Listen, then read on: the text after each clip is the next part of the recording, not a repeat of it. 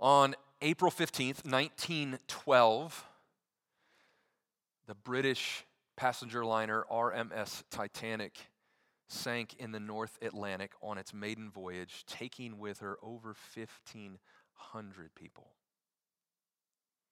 The ship had been designed and promoted to be virtually unsinkable.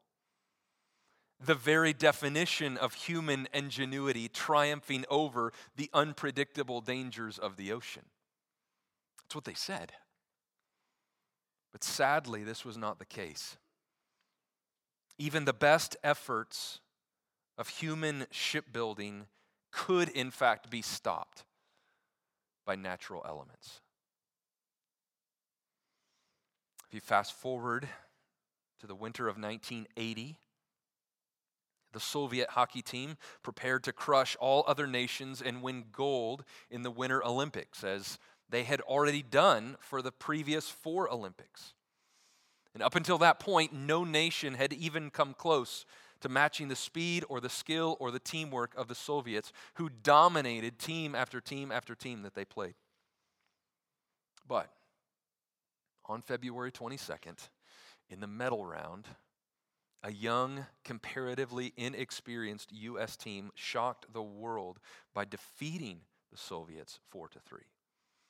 The team that had thought to be unbeatable, had thought to be unstoppable, had been the product of the best scientific and sports exercise sciences that the Soviet Union could possibly put together, was in fact stopped and was in fact In the 1940s, going back in time now again, a pilot and aircraft designer by the name of Howard Hughes conceived of a revolutionary airplane, which would be one of the largest in the world, which would change the face of World War II. Made entirely of wood, this plane called the Spruce Goose was the product of every single scientific advancement that could be put into an airplane. It was the product of the best and the brightest engineering minds in North America pulling together to work together to create this revolutionary airplane, this revolutionary wooden float plane. However, it came to fruition far too late. In fact, three and a half years after, or two and a half years after the end of World War II. And it only flew once, barely leaving the ground for a mere 26 seconds this icon of ingenuity and the mastery of human minds to be able to determine their fate and to be able to be unstoppable was, in fact, stopped, did, in fact, fail. Let me give you one more example. This one is maybe a bit more trivial, but you'll make the same point. In 1963, a company called Coppertone introduced a new product which was the culmination of the best scientific advances, in which they said would revolutionize the world of tanning. This new product called QT for Quick Tan was said to give its user a luster that looked so deep and so natural, it would virtually eliminate the need for natural tanning in the sun. The height of the engineering world, creating fake tanning lotion. If you're thinking, I don't remember seeing QT at Target on the shelves, it's because the product didn't last very long. When the first version of QT failed, it went through several quick product enhancements in short succession, but eventually was pulled from the shelves because they could not find a way to prevent its users from looking orange, which is a problem. The best plans the most brilliant minds to create this one product were stopped. Their product failed.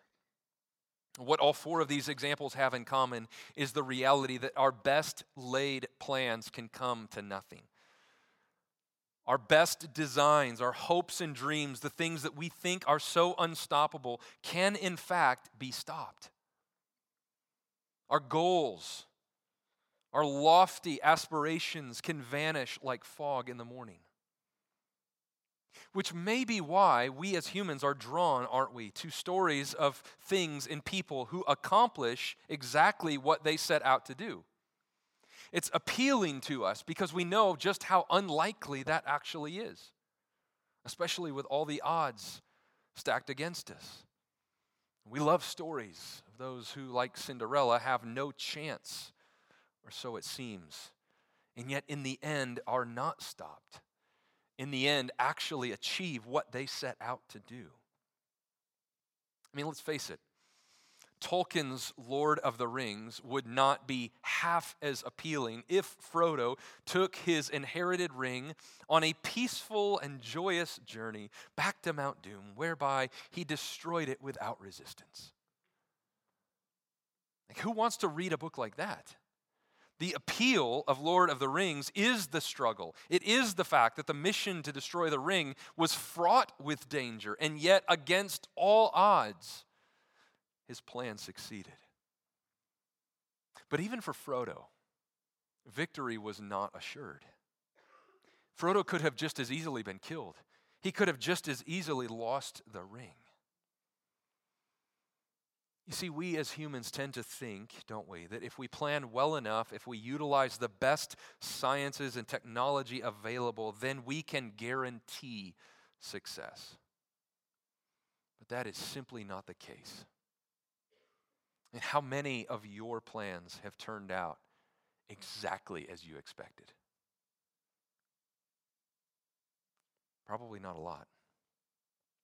In fact, if you're like most of us, your story involves lots of changed plans and lots of redirections because of things outside your control. It's good for us to stop and just to think about that this morning because in our pride, we tend to think that we are more in control and more unstoppable than we really are. Sometimes, when we have failures and setbacks, we respond to those as though they were somehow foreign to the human existence, something strange that has come upon us because we're just unique. Maybe we're not as gifted as everyone else. Maybe we just have worse luck than everyone else. Maybe we just have bad things happen to us that no one else does. But no human has all of their plans turn into reality. All of us go through life with unmet expectations and roadblocks which require change. But not God. This is, in fact, one of the many ways that God is not like us. Or maybe we should say, we are not like God. God's purposes are not stopped. God's plans are not derailed. God never has to step back and say, wait, let me process this and come at it from a different direction. He never does that. His designs do not require readjustment. And that is because the purposes of God are unfailing. And we see that in our text this morning. So, as our text opens in verse 31, Jesus is slowly journeying towards the city of Jerusalem, which is the capital city. And he knows that he will go there to surrender his life. In fact, he knows that his whole life and his whole ministry has been building to the great crescendo when he will willingly lay down his life and die in the place of all who believe. But there's a problem in our text. Actually, there are a few problems, a few attempted roadblocks. And yet, as we will see, the purposes of God in Jesus Christ are not stopped. Notice first in our text, God's purposes will not be stopped by intimidation from the Pharisees. God's purposes will not be stopped by intimidation from the Pharisees. Verse 31 At that very hour, some of the Pharisees came to him and said to him, Get away from here, for Herod wants to kill you. Now, before we get to the actual danger from Herod, notice what the Pharisees are doing here.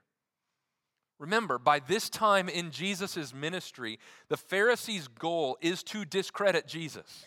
Right? The Pharisees are not the fan club of Jesus the Christ.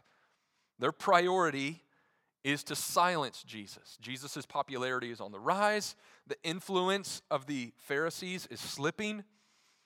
So they are antagonistic towards Jesus, which might make us think, well, why in the world are they telling Jesus about this danger?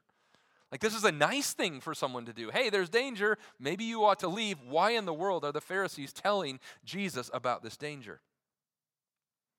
Well, one option that's been put forward by some is that Herod really didn't intend to kill Jesus. This was just made up by the Pharisees. They contrived of this to scare Jesus when Herod didn't have plans to kill Jesus. But that does not seem likely given the way Jesus responds in verses 32 and 33, where he seems to identify the fact that Herod is a fairly evil leader. It's not surprising then that Herod would want to kill Jesus. What's more likely is the fact that just like Herod killed John the Baptist because he didn't like John's message, he now wanted to kill Jesus for the same reason. And somewhere along the way, in the game of telephone, the wishes of Herod came to the ears of the Pharisees, and the Pharisees were all too glad to go and tell Jesus about this risk, about this danger, in hopes that it would stop him that he would stop preaching, that he would just shut up go away. There could be something else happening here as well.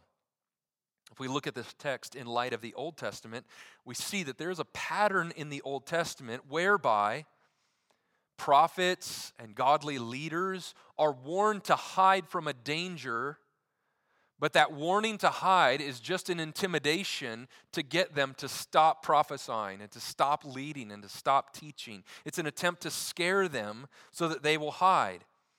And so that their enemies, the ones doing the intimidation, can say, Look, see, they're not really a prophet. They took off and ran when things got tough, they went and hid.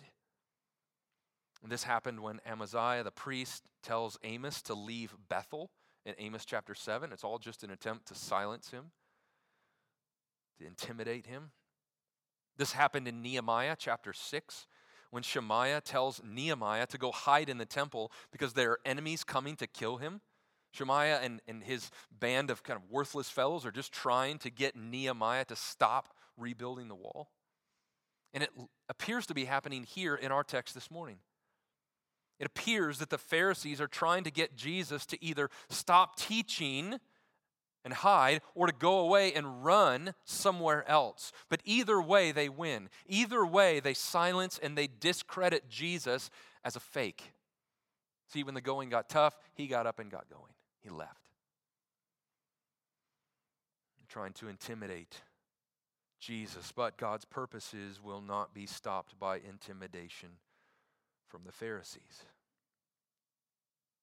Second thing we see in our text is that God's purposes will not be stopped by danger from Herod. Look at verse 32. And Jesus said to the Pharisees, Go and tell that fox, Behold, I cast out demons and perform cures today and tomorrow, and the third day I finish my course. Nevertheless, I must go on my way today and tomorrow and that day following, for it cannot be that a prophet should perish away from Jerusalem. So Jesus is not intimidated by the Pharisees.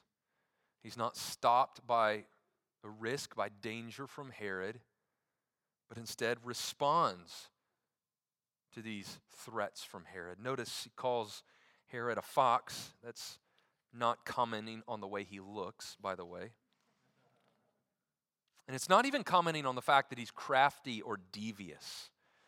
If we look at the Old Testament in texts like Nehemiah chapter 4, verse 3, this imagery of a fox is used to, to indicate someone who is insignificant and weightless.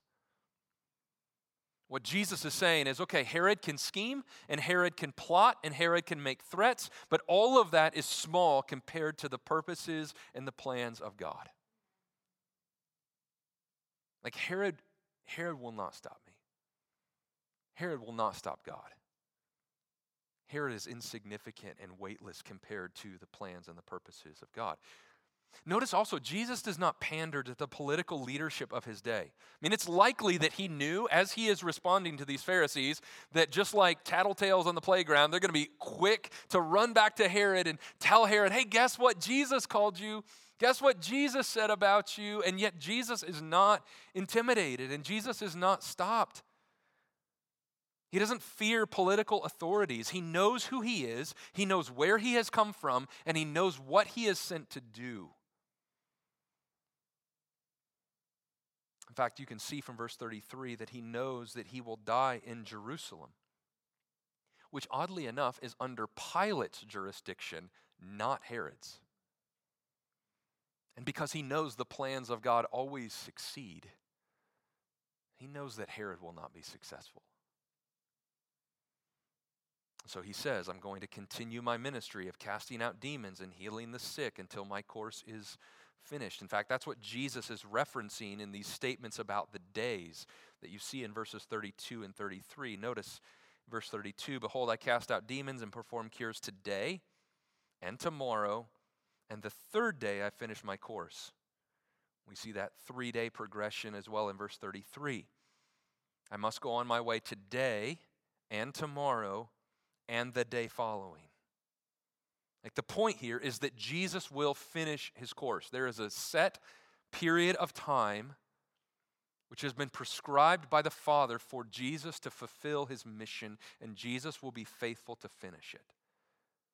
And no intimidation from the Pharisees will stop him, and no threats from wicked King Herod will stop him. He will finish his mission which is why the days here isn't necessarily referring to three literal days, because we know three days after Jesus said this was not when he was crucified or was not when he rose from the dead. So this refers, it's, it's figurative, it refers to the fact that there is a limited time. There's a set, definite time in which Jesus will work, and then his work will be finished.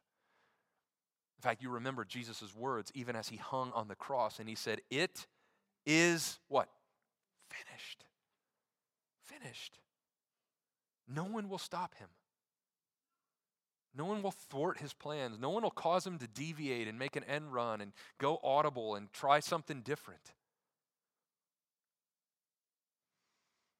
Jesus also notes the irony that true prophets are killed in Jerusalem. Again, this doesn't mean that no prophet was ever killed anywhere else. In fact, John the Baptist was likely killed outside of Jerusalem at Herod's palace But that statement is full of irony that, that no prophet perishes apart from Jerusalem. If you know much of your Old Testament, you know that most of the Old Testament prophets were killed at the hands of Jewish people, not at the hands of foreign enemies. So he knows that he is going to Jerusalem and he knows why he is going to Jerusalem and he knows what will happen when he goes to Jerusalem. So never let anyone convince you that Jesus was just a victim of a cruel society and an evil government and oppression from those in power. Jesus chose to willingly go to Jerusalem. He chose to willingly go to the cross. He chose to willingly surrender himself, even as he told those as he was being arrested. Don't you think I could call down like a legion of angels? Legions of angels and they could free me and they could they could overthrow the best that the Romans have to offer. It's why Jesus chose to come to earth. It's why he chose to lay down his life. No one took it from him. And so he knows he's going to Jerusalem and he knows what will happen there. True prophets go to Jerusalem, they preach and communicate the message of God in Jerusalem, and they die in Jerusalem. Once again, the purposes of God are unfailing. God's plan will not be stopped, He will reach His intended end. No political leader, no angry group of Pharisees can stop him. Herod's threats mean nothing. Instead, Jesus is focused on fulfilling what the Father has given to him to do. Third thing to notice in our text God's purposes will not be stopped by the unbelief of the Jews. Look at verse 34. When Jesus said, O Jerusalem, Jerusalem, the city that kills the prophets and stones those who are sent to it. How often would I have gathered your children together as a hen gathers her brood under her wings, and you would not? Behold, your house is forsaken. And I tell you, you will not see me until you say, Blessed is he who comes in the name of the Lord. Like we would not be surprised if Jesus at this point would have been angry with Jerusalem. And Jerusalem is the capital city. It's the city of David. It's the city of the temple. It was a representation of the entire nation of Israel. And by now, at this point in Jesus' ministry, the Israelites were generally, by and large, unbelieving.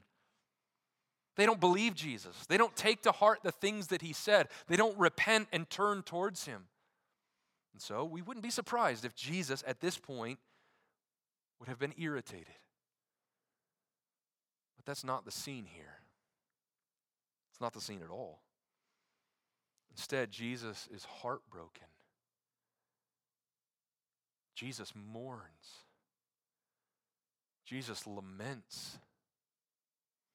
Oh, Jerusalem, Jerusalem, the city that kills the prophets and stones those who are sent to it.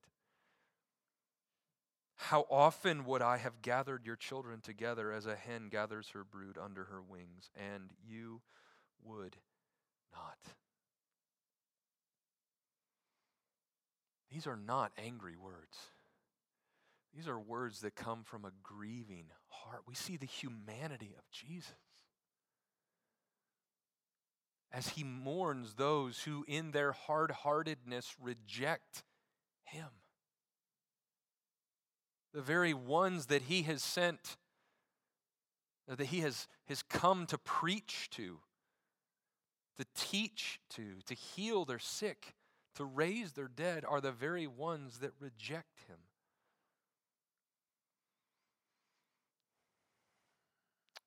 Jerusalem had a long history of killing the very prophets sent to warn her of coming judgment. In fact, time and time again, they killed the prophets they were the wicked tenants in the parable of the tenants in Matthew 21, who every time the owner of the vineyard sent another messenger to them, they would kill that messenger.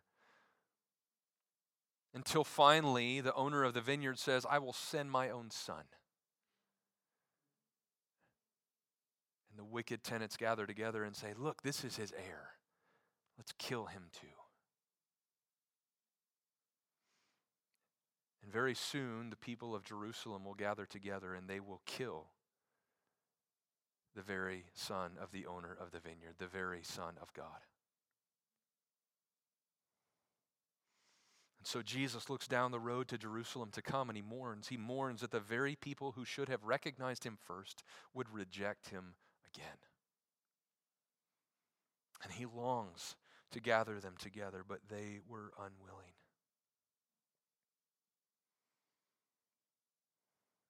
We see the compassion of Christ here, don't we? A 19th century British pastor, J.C. Ryle, I think I've quoted him before maybe, said, Let us learn for another thing from these verses how great is the compassion of our Lord Jesus Christ towards sinners. We see his this brought out in a most forcible manner by our Lord's language about Jerusalem. He knew well the wickedness of the city. He knew what crimes had been committed there in times past, and he knew what was coming on himself at the time of his crucifixion. Yet, even to Jerusalem, he says, How often would I have gathered thy children together as a hen doth gather her brood under her wings, and ye would not? Jerusalem failed to accept him. According to verse 35, their house will be forsaken and the temple will be destroyed, and God's blessing and protection would be removed, ultimately leading towards judgment and the destruction of Jerusalem by the Romans in the year 70 AD. Again, to go back to the parable of the tenants. After the, the, the wicked tenants kill the very son of the owner of the vineyard, what does the owner do? He casts out the wicked tenants and he gives the vineyard to other tenants. There are others who are grafted in to the vine. And most tragically, the people of Jerusalem will not see their Messiah again until he returns in glory.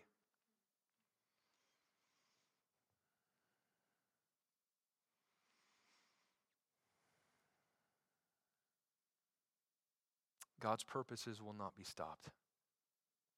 Even as he mourns and grieves the hardness of heart of the very people that he has come to minister to. Now, there's something else in Jesus' response here in verses 34 and 35 that I think it's important for us to see. This is sort of an aside, but I, I think this helps bolster our understanding of Jesus' identity, and it helps provide a stronger foundation when people try to tell us that Jesus didn't really understand that he was the Messiah. Jesus never thought that he was divine. He never, he never claimed that. Because in the Old Testament, it is Yahweh who gathers together his people and restores them.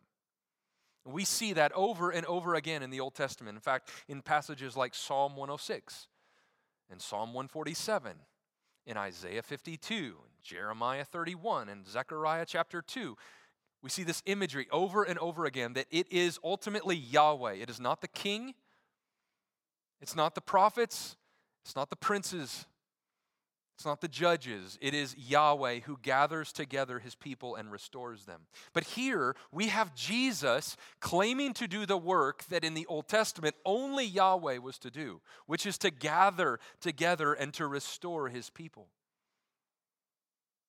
Jesus is claiming to fulfill the covenantal promises that Yahweh has made to the nation. He is comparing himself with Yahweh. He is doing the work that Yahweh does. He is saying that the way that God saves Israel is by gathering Israel under his wings.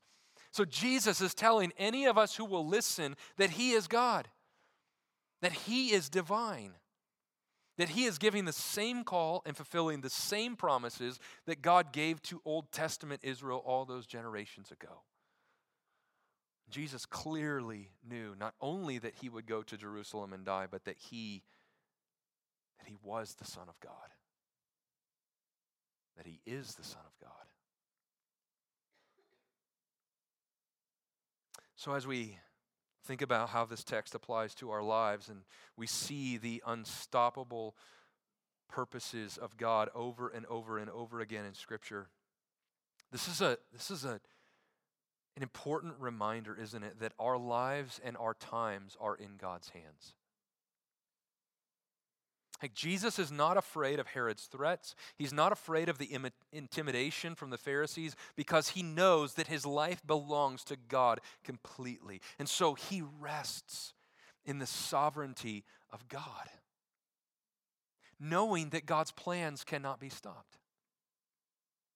And, brothers and sisters, if you are trusting in Jesus Christ alone for the forgiveness of your sin and reconciliation with the God who made you, then the Bible says that you are in Christ, that the promises of Scripture are yours through Christ Jesus.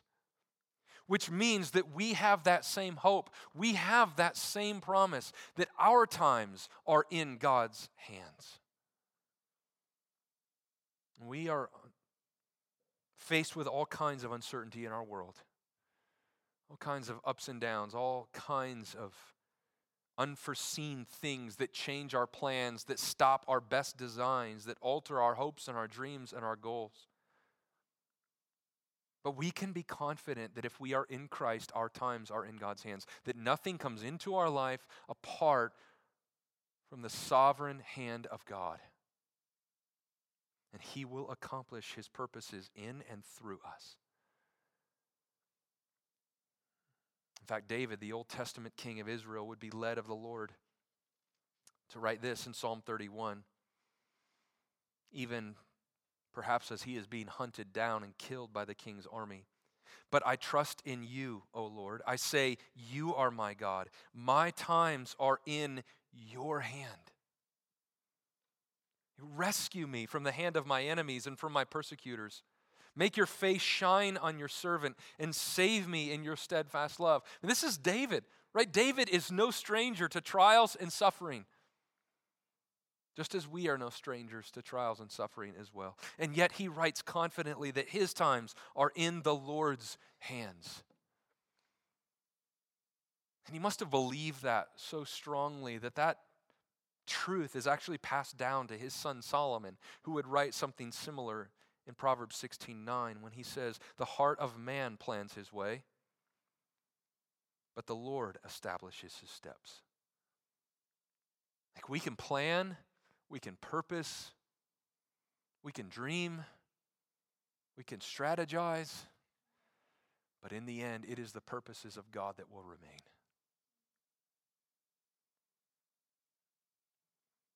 The stock market may be unsteady. Inflation may continue.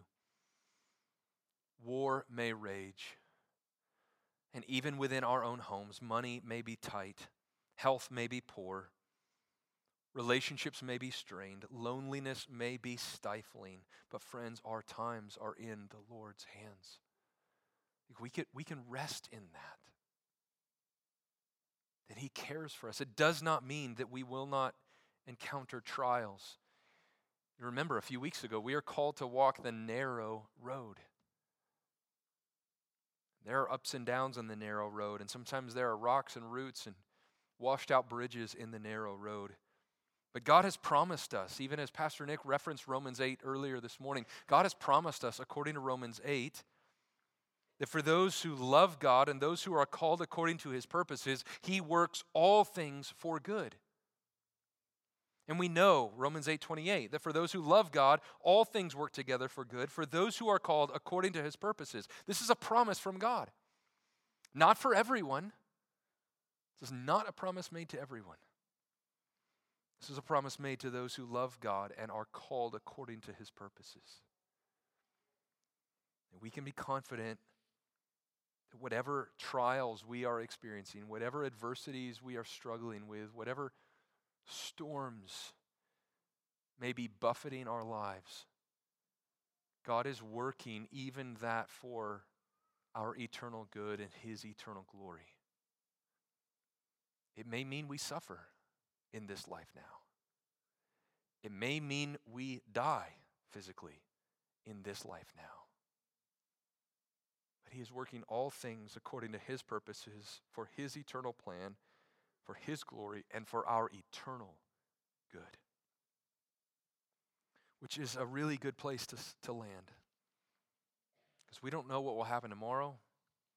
We don't know what will happen next year. We don't know what our health will be like, or our relationships will be like, or our vocation or our location will be like in six months, or in one month, or in three weeks.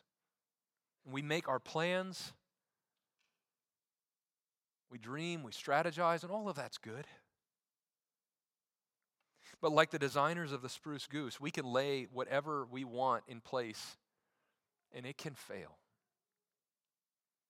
Ultimately, we are so powerless to guarantee that our plans will succeed. But there is one thing we can be absolutely sure of come what may, we belong to the Lord. He's still working on us to make us what He wants us to be and He will use us and He will accomplish His purposes in and through us. And then we will spend eternity with Him because His plans will not, cannot be stopped. I love the way our friend J.C. Ryle wrote it. How many of our cares and fears are about things which never come to pass? We could just park there for a minute and like set up a tent and hang out all week on that phrase which we don't have time for. Happy is that man or that woman who can walk in our Lord's steps and say, I shall have what is good for me. I shall live on earth till my work is done and not a moment longer. I shall be taken when I am ripe for heaven and not a minute before. All the powers of the world cannot take my life until God permits. And all the physicians of earth cannot preserve it when God calls me away. Like that, there is peace there, isn't there? Like we can live without fear. Because when it comes down to it, we are pretty stoppable. Our best laid plans fail. So many of our hopes and dreams never come true. But we belong to an unstoppable God who has promised to return one day